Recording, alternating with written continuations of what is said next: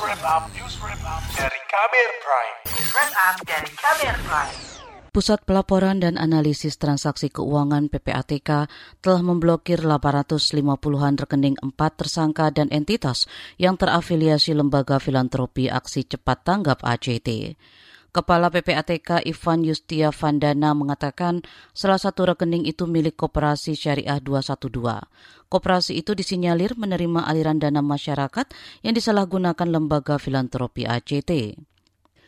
Uang yang diselewengkan itu digunakan untuk pembelian villa, pembayaran pelayanan kesehatan, rumah, dan aset lain yang tidak diperuntukkan kepentingan sosial.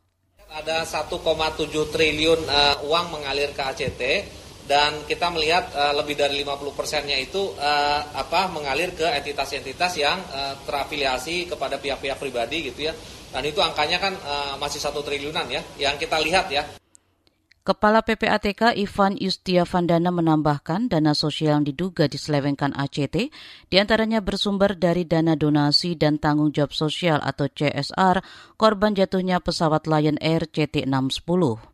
Juru bicara Mabes Polri Nurul Azizah mengatakan aliran dana kecelakaan Boeing kepada ACT yang diduga diselewengkan lebih dari 100 miliar, sementara dana yang disalurkan untuk kepentingan sosial hanya sekira 30 miliar rupiah. Rinciannya antara lain 10 miliar rupiah untuk dana talangan Koperasi Syariah 212, 3 miliar rupiah untuk dana talangan CVCUN, dan dana pengadaan armada program Bigfoot Bus senilai 2,8 miliar. Kemudian didapati fakta juga bahwa ternyata dana sosial Boeing yang digunakan untuk pembangunan sarana sosial sesuai dengan proposal ahli waris berdasarkan hasil audit diduga hanya sebesar 30,8 miliar rupiah. Terkait kasus ini, kepolisian telah menetapkan empat tersangka, yakni Ketua Dewan Pembina ACT Ahyudin, Ketua Dewan Pembina Yayasan ACT Novariadi Imam Akbari, anggota Dewan Pembina Yayasan ACT Heriana Hermai, dan Ketua Yayasan ACT Ibnu Kajar. Sebelum ditetapkan sebagai tersangka, Presiden ACT Ibnu Kajar tak menampik ada permasalahan di internal lembaga yang dipimpinnya. Dia menegaskan tengah membenahi Yayasan ACT. Kata dia, Presiden ACT pernah menerima gaji sebesar 250 juta per bulan pada Januari 2021. Namun gaji telah menurun karena berkurangnya dana bantuan yang diperoleh.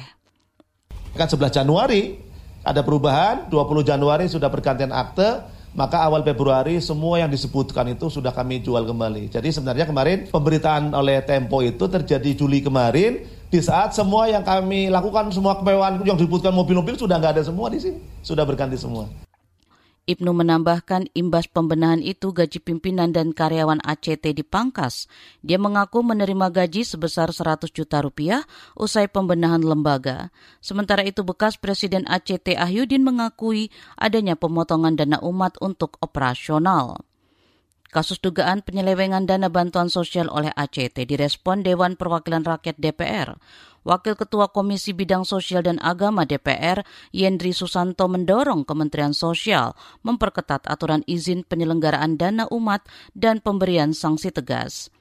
Sementara Wakil Ketua DPR, Suhmi Dasko Ahmad mendesak penegak hukum mengusut tuntas dugaan penyelewengan dana oleh seluruh lembaga filantropi.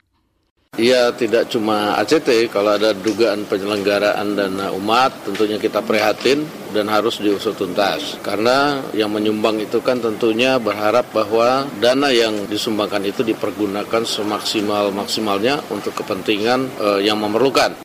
Tak hanya penegakan dan pengawasan, pemerintah juga didorong membentuk badan keuangan tersendiri yang bertugas mengawasi lembaga filantropi pengumpul dana publik. Menurut Sekretaris Umum PP Muhammadiyah Abdul Muti, tujuannya agar dana yang dikumpulkan lembaga-lembaga tersebut disalurkan sesuai peruntukannya. Badan yang dimaksud serupa Otoritas Jasa Keuangan OJK yang bertugas mengawasi perbankan dan lembaga keuangan lain.